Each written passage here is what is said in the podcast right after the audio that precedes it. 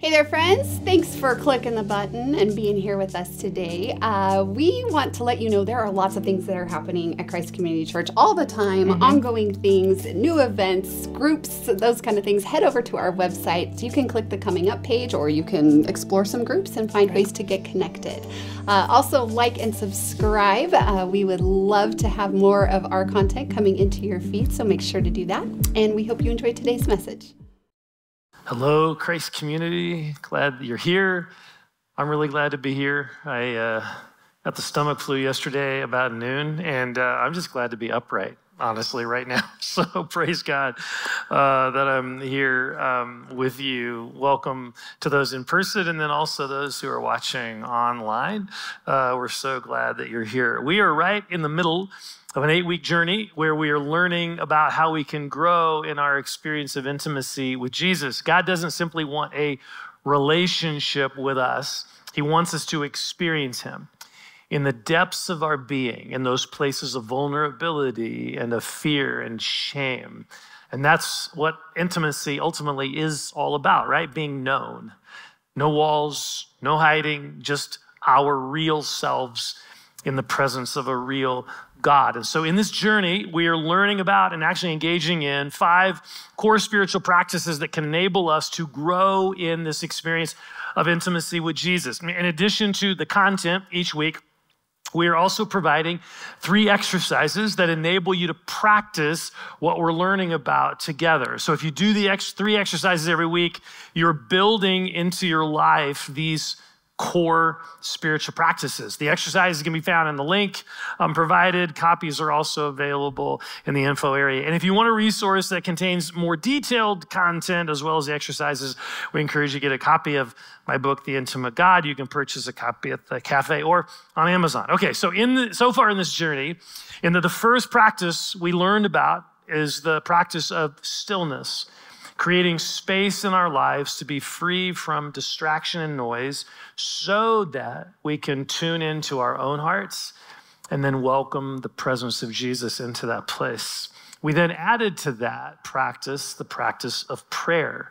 This past week, we learned about how to use the Lord's Prayer as a template for our prayer life. And then the exercises enabled us to practice this. Well, today, we're going to be learning about a core, a third core spiritual practice that fits really well with these first two practices. They, they together form what I, am calling a powerful spiritual trifecta uh, upon which Christians for centuries have built an intimate relationship with Jesus. So, this third practice is the practice of engaging in Scripture.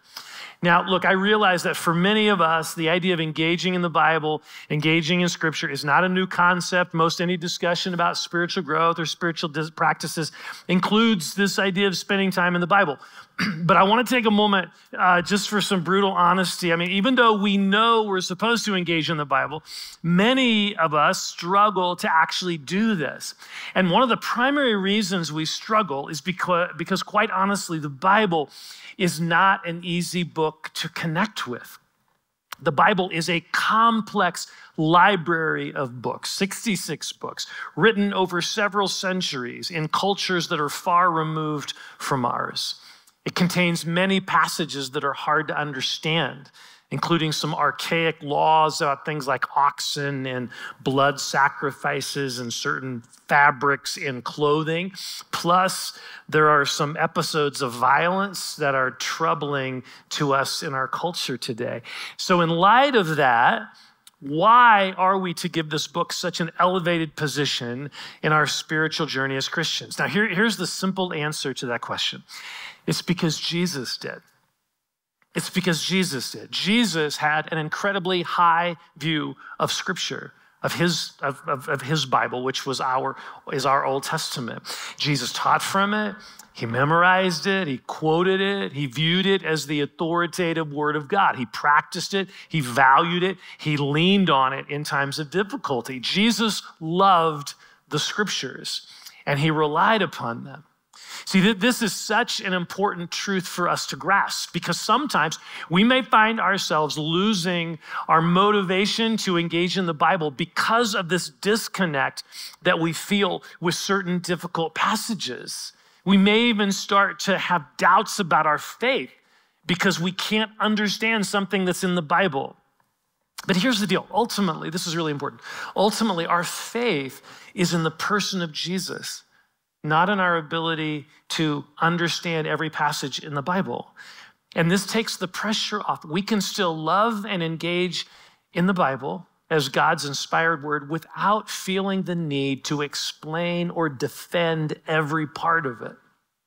So when we look at how Jesus viewed the Bible, we discover a game changing answer to this question of why we are to engage in Scripture. From Jesus' perspective, the Bible has a very specific purpose that he explains in a conversation he had with two disciples. After his resurrection, he appeared to these two disciples. They didn't recognize who he was. They were walking to the, uh, to the, the village of Emmaus. And they had this conversation about what was going on um, with Jesus. It was Easter morning and all, all that stuff. Uh, you know, the, the tomb was I mean, the, the tomb was empty and all that. So they have these questions. They don't know what's going on. And so here's what happened in Luke 24, verse 27.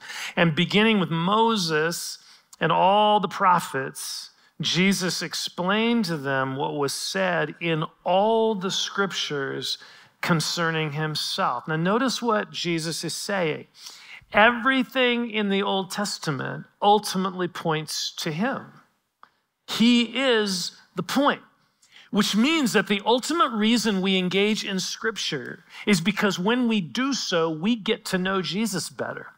It helps us experience a deepening intimacy with Him. In other words, our engagement with Scripture is intended to be a relational experience, not just an informational experience. It's intended to be a relational experience. In other words, if our engagement in Scripture is not fueling in us a deeper love for Jesus, we're missing the point. We're missing something. We're missing the point. So check out what Jesus once said to the Pharisees. Remember the Pharisees were the, you know, the guys who knew the Bible backwards and forwards. They spent hours thinking about scripture. They were talking about it. They were teaching scripture, all of that. These were, these were the experts, which makes Jesus' words to them even more astounding. Check out what he says in John 5. You, you guys, you Pharisees, you study the scriptures diligently because you think that in them you have eternal life. These are the very scriptures that testify about me Yet you refuse to come to me to have life. I mean, ouch. I mean, that had to hurt. Jesus is saying that in all their diligent study of Scripture, memorizing and teaching, all their diligent study of Scripture, they missed the point of Scripture Jesus. Jesus is the point of every Scripture. And so we don't want to make the same mistake where in our engagement in the Bible, we miss the point of the Bible. I mean, who cares, honestly? Who cares if I know what the seals and bowls in the book of Revelation represent? If my heart is not growing in the worship of Jesus? Who, who cares if I know all about the culture and customs of the Good Samaritan if I'm not compassionately loving people like Jesus does? See, when, when we suddenly realize that Jesus is the point of Scripture, it creates an environment in our hearts for something amazing to happen. Look at, look at what the two disciples on the road to Emmaus said after Jesus had explained the Scriptures and pointed it to him and all that stuff. This is what they said Were not our hearts burning within us? While he talked with us on the road and opened the scriptures to us. Isn't that what all of us want? To encounter, to encounter Jesus in the scriptures in such a way that our, our hearts burn within us, that our love for him grows, our intimacy with him deepens. So, how does this happen? How does it happen in lives? How do we engage the Bible in such a way that this experience of these two disciples on the way to uh, Emmaus that, that is like our experience where the scriptures are open to us and they, they come alive in our hearts and our minds? Well, it's by utilizing a centuries old spiritual practice known as scripture meditation. One of the most vivid pictures of the power of meditating on scripture is found in Psalm 1. So I'd love for you to read this passage out loud with me. Okay, here we go. Let's read it out loud. Blessed is the one who does not walk in step with the wicked or stand in the way that sinners take, or sit in the company of mockers, but whose delight is in the law of the Lord and who meditates on his law day and night. That person is like a tree planted by streams of water, which yields its fruit in season and whose leaf does not wither. Whatever they do prospers. Not so the wicked. They are like chaff that the wind blows away. So in this psalm, we see this vivid contrast between someone whose life is like chaff. It's just blowing in the wind. There's no stability. There's no fruitfulness. It's just, you know, it's just chaff. It's just blowing in the wind. Compare that to a person whose life is like a tree planted by a stream of water. So this tree is continually getting nourishment. It is stable. It is thriving no matter what's going on. It's bearing fruit even in times of drought and difficulty. So vivid picture. What is it, according to the psalmist, what is it that makes the difference between these two very different experiences of life? Psalmist tells us right here. Blessed is the person who delights in God's word and meditates on it day and night. This word meditate, fascinating word. It's the Hebrew word hagah, which means to ponder, to muse, to imagine, to reflect upon, to let ruminate, or, or for anyone who likes to grill, to marinate. Okay, that's what it means.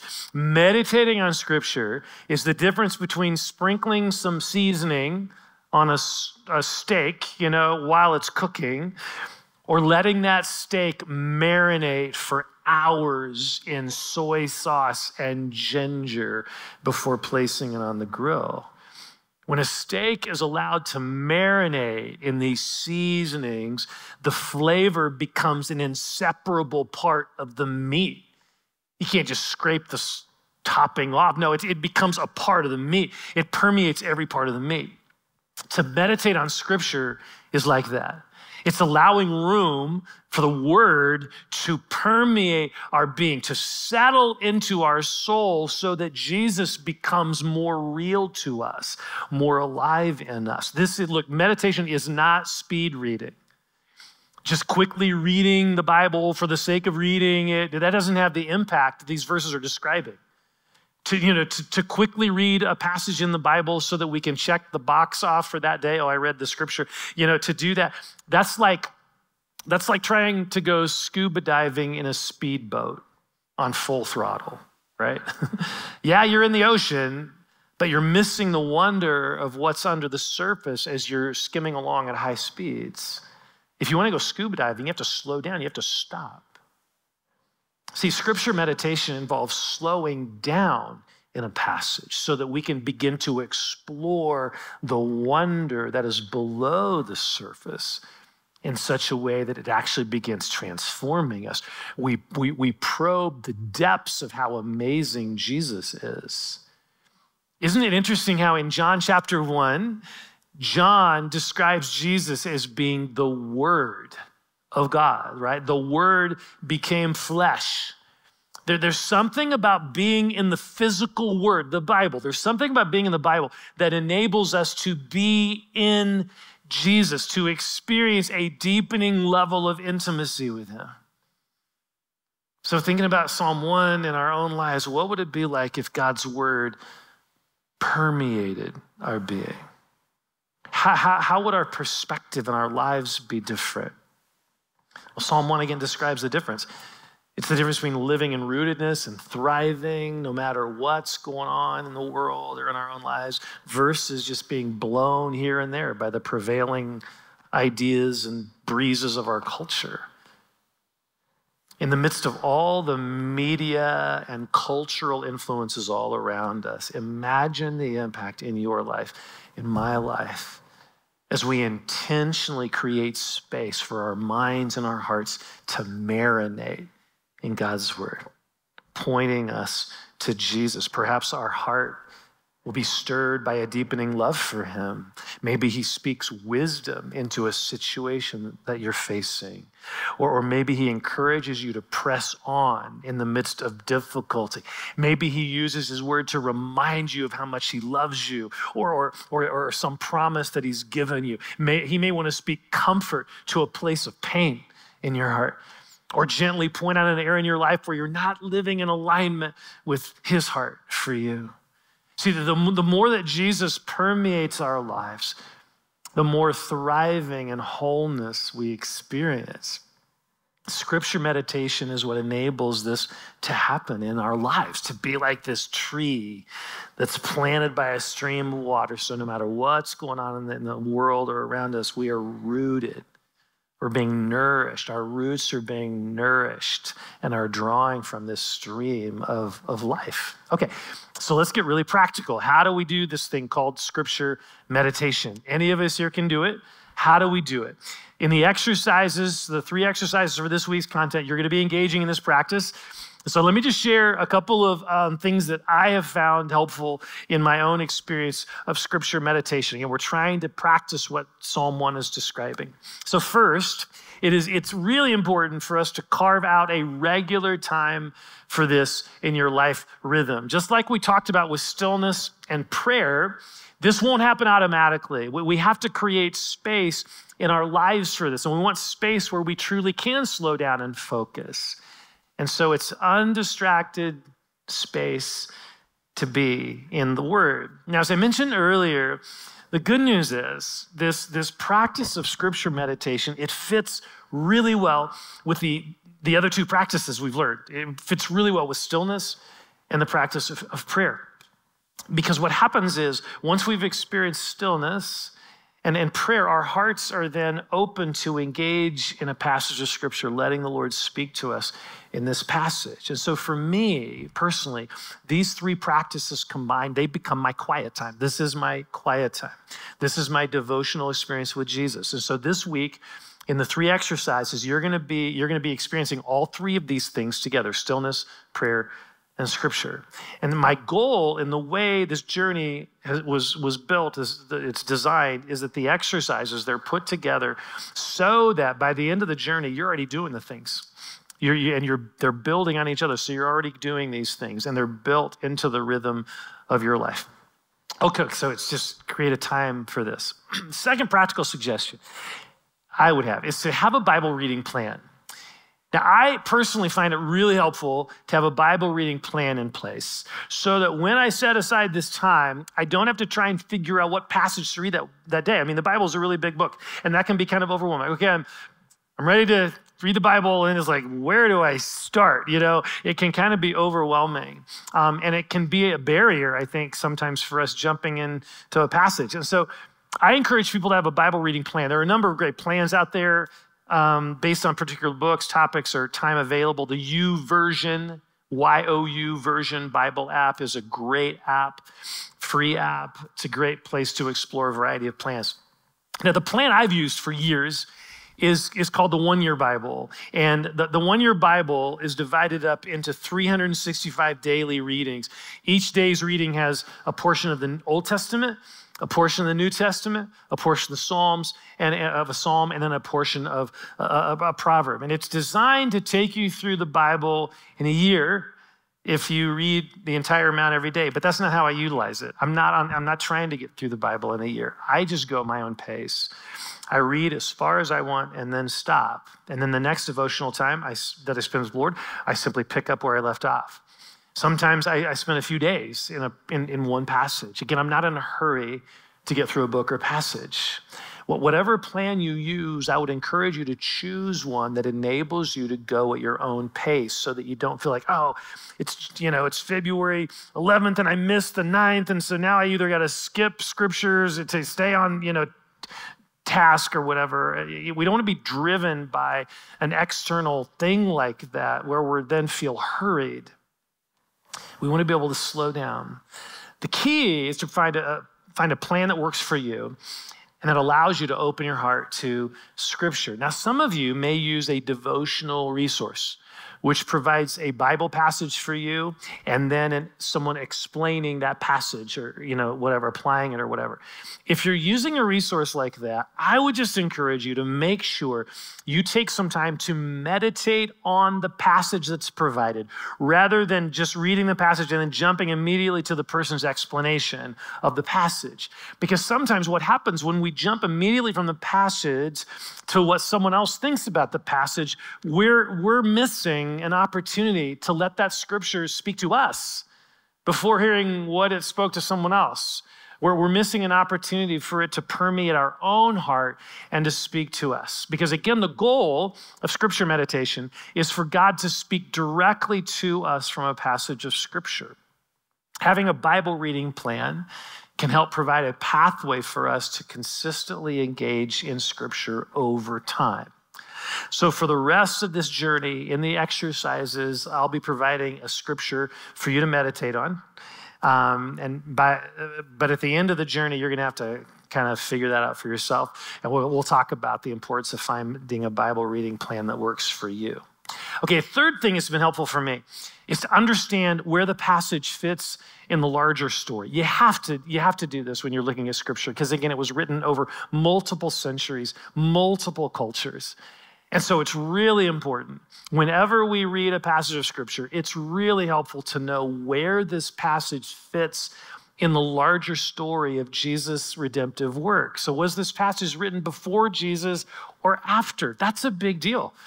Any, anything written before Jesus, i.e., the Old Testament, is pointing towards Jesus in a longing sort of way. He hasn't come to earth yet, but we need him, and everything's kind of a mess, right? And so it's helpful. It shapes how we read the Old Testament. No wonder there's so many weird things happening there, right? It's, it, humanity is kind of a mess. And anything written in the New Testament is after Jesus has come. We are now living in the reality of his death and resurrection. Another thing to be aware of as we interact with the Bible is that the kind of literature we're reading. I mentioned before, it's the, the Bible is a library. It's not one book. It is a library. Some of those books are actually poetry. You read poetry differently than you would read a newspaper, right? So we need to know the genre that we're reading. Be aware of that. Is it, is it poetry like the Psalms? Okay, that helps us understand how to interact with the Psalms. Is this passage narrative? Is it describing how events are playing out, like in the book of Luke or Acts? Or sometimes the Bible will just be describing the story of something, and we're like, how in the world could that happen? It's not offering any commentary, it's just telling us a story of maybe something horrible that some person did. But it's not giving us a commentary on it, it's just a narrative. Is this passage a letter? Some of the books in the New Testament are letters from one person to another, like Paul's letter to the church at Corinth. And in our study of 1 Corinthians, which we'll resume next month, we took a break from it. We're learning how important it is to understand the cultural context, uh, you know, in which Paul was writing. The, the only way to really apply and learn from and, and be impacted by that is to make sure we're understanding the cultural context of the passages that was written, and that just helps. Um, this is especially important. I alluded to this earlier, but it's especially important when we're reading the Old Testament and we come across some passage in the Old Testament that's deeply disturbing in terms of violence or purity laws or something like that. And we're just, we're reading this and it's disturbing to us. When I come across passages like that, I find it so helpful to remind myself this was not written to a 21st century civilization. It was not written to us. It was written to a group of people in a significantly different culture than ours. See, we need to be very careful that we don't project our 20th, 21st century values onto an event that happened 3,000 years ago in a Middle Eastern context. So it's really helpful to always keep in mind where the passage you're reading fits into the larger story of Jesus and his redemptive work. Because remember, Jesus is the point of Scripture. Everything in Scripture points to him. So as we're reading, we're always looking for how this passage points to him. It may be simply that, man, humanity is a mess and needs a savior. You know, that, that point in the Old Testament, that points to Jesus, even though it's a horrible passage that we happen to be reading. I mean, something awful is happening there. It's pointing to Jesus. So, in your exercises for this week, I've chosen a different genre of scripture in each one so that you can see kind of how this works. Okay, now the fourth practical suggestion is actually the most important uh, one. I've, I've mentioned it throughout, but I'm gonna let's hone in on it. And that is to read slowly and prayerfully. This, this is the secret sauce that enables the word to transform us. Remember the marinating analogy. Scripture meditation is it's it's marinating, right? Scripture meditation again, it's not a speedboat. It's scuba diving. It's reading slowly and prayerfully, giving room for the Spirit to speak to us from God's Word.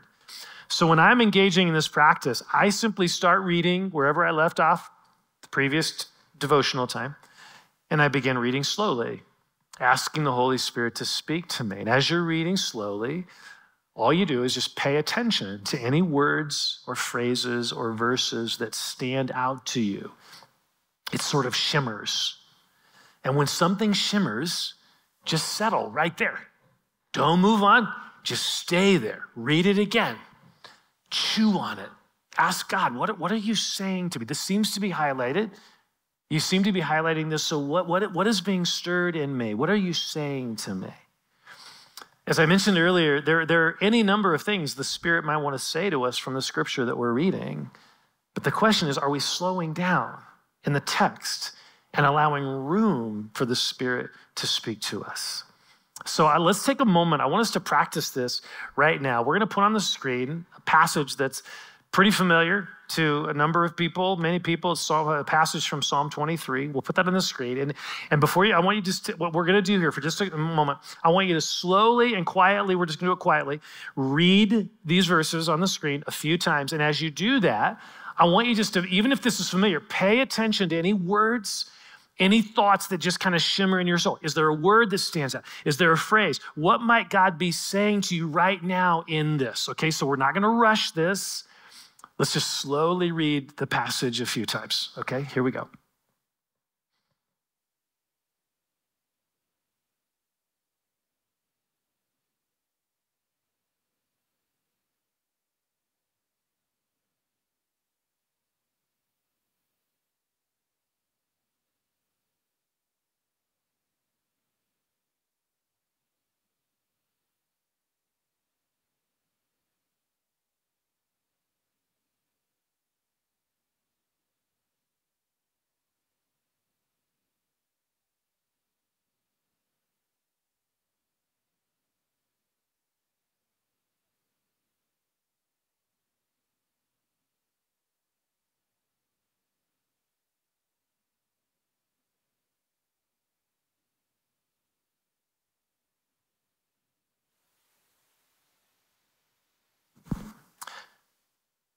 So we're slowing down, right? In the passage, the Lord is my shepherd. Maybe some of you are like, He's my shepherd. Or the Lord is my shepherd. He guides me. Or maybe the Lord leads me beside quiet waters. What is that? You know, those kinds of things. It might be just a word that suddenly we're not in a hurry and suddenly something stands out and it's exactly what we need. Now, the reason that I chose a familiar passage like Psalm 23 is because I wanted to see how slowing down in a passage, even a familiar passage, a passage that we've read dozens of times before, it, it actually enables our hearts to hear things that we wouldn't have heard otherwise. If we're like, oh, I know Psalm 23, the Lord is my shepherd, you know, we've memorized it, whatever. Sometimes that's a, that becomes a hindrance because, oh, I know it. Well, no, we don't know it in the sense of what God might want to be saying to us from that passage in that moment. Another thing you can do as you're slowing down on a passage is to picture in your mind what the passage is describing. It's hard to read the verses we just read um, in Psalm 23 without instinctively picturing in our minds a green pasture, right? Or still waters. And as we, as we discussed in week one, using our imagination helps engage the right side of our brain so that we experience the truth more deeply. So, what if, for example, as you're reading about Jesus calming the storm, you read that, you're reading that passage, what if you slowed down as you're reading it and you placed yourself in that story? What if you allowed yourself to feel the boat swaying back and forth, wondering how you're going to survive? What, what thoughts arise as you see Jesus sleeping? What emotions do you feel when Jesus stands up and he says to the storm, Be still, and everything is quiet? Do, do, do, you see how when we intentionally slow down in a passage of Scripture, it enables room for the Holy Spirit to help us experience Jesus more deeply? Again, I love that image of those two disciples walking with Jesus to Emmaus. No hurry. They're just letting Jesus speak to them from their word. I mean, it seems to me that hurry is the biggest enemy of scripture meditation. I mean, pouring some seasoning on a steak takes a few seconds, but marinating takes time. So let's slow down in whatever passage we're engaging in and open our hearts to Jesus in that place. Now, look, this doesn't mean that every time we meditate on Scripture, every time we spend time in the Word, we're going to get something amazing from God. Um, someday something will shimmer and God will speak to your heart in a really cool way. Other days, nothing will really stand out. That's okay. That's okay. Sometimes what we need is just to rest in a passage. This is not a sprint. This is a journey. This is a marathon. This is a journey. But what an incredible journey it can be.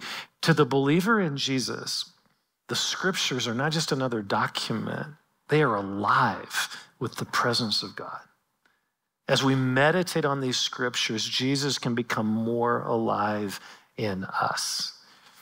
So imagine the impact in your life over days and weeks and months and years as you regularly open your heart and your mind to God's word, allowing Him to speak to you and to reveal Himself to you and to sow seeds of life and truth in your heart. This is how we build intimacy with Jesus. This is how. These three practices are incredibly powerful spiritual trifecta. In stillness, we slow down and connect with our heart. In prayer, we relationally connect with God's heart.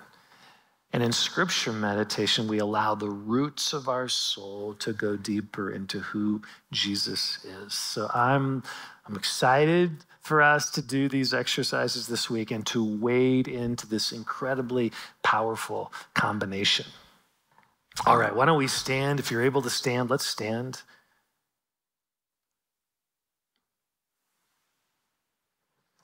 And like we like to, we like to do after a message, we like to pray a simple prayer, come Holy Spirit, and then we're just going to be waiting. We're going to be waiting in quiet. It's kind of a practice of stillness a little bit. And we're going to be waiting and we are tuning our hearts. We're opening our hearts and our minds to the Holy Spirit, whatever He is saying to us, whatever He wants to do in us. So let's close our eyes. So, Holy Spirit, we welcome you to come. We've heard this message, but now we welcome you to come. We open our hearts afresh to you. What do you want to say to us? What do you want to do in us? Come, Holy Spirit.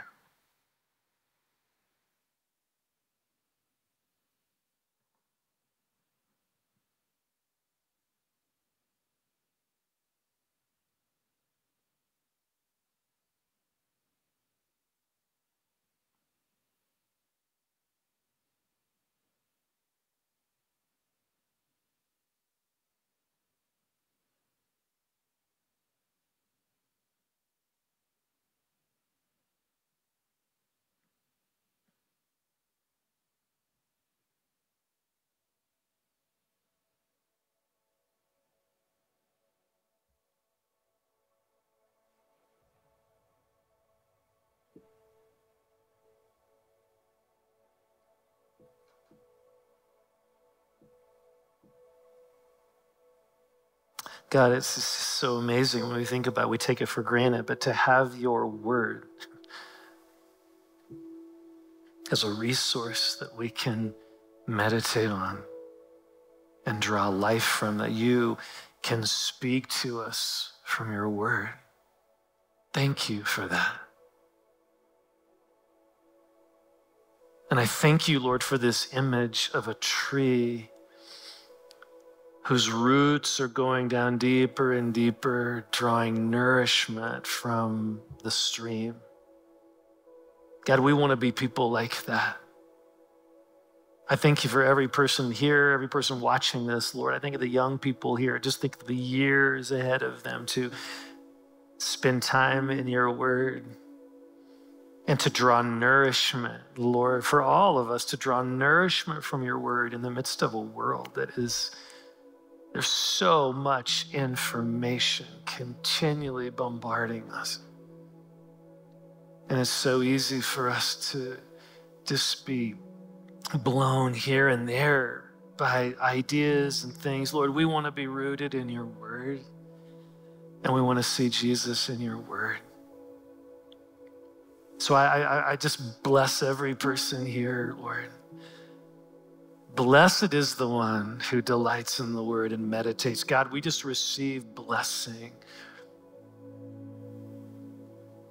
and all that you want to do in us through your word. Bless every person's engagement in your word and that we would see Jesus in it and experience you in it. So, no matter what's going on in our lives, we are fruitful, thriving, we're stable because of our engagement in your word through meditation. Thank you, God. So we want to continue to worship, respond to the Lord. And so I want to invite you at any point as we're worshiping, if you feel like there's something God is doing in you or wanting to do in you, um, and you'd love someone to pray, pray into that just alongside of you and that, just come up. You can come up for a few minutes and then go back to your seat or whatever. But this is ministry space. We have a full prayer team tonight. They would love to come alongside you and just they'll just bless what God's doing. And then if they sense anything in their own heart, like a prophetic word, sort of, if they sense that, they'll just share that with you and pray into that. You can test and weigh that. But this is just ministry space to worship and to receive. God, stir in us, Holy Spirit, stir in us a hunger for you and open us to all that you want to do. So we love you, God. We welcome you here, Lord. Continue to minister in this place. Thank you. So, friends, wherever you are coming out of this message, we just want you to know that you do not have to journey alone. We have a chat button on our website at the very bottom. You can click that, and there is someone on the other side that would love to chat with you, to pray with you, to get you connected however you need to be. Um, we just want you to know you do not have to walk alone, and we would love and be honored to walk alongside of you. Uh, we hope you have a great rest of your week. Bye.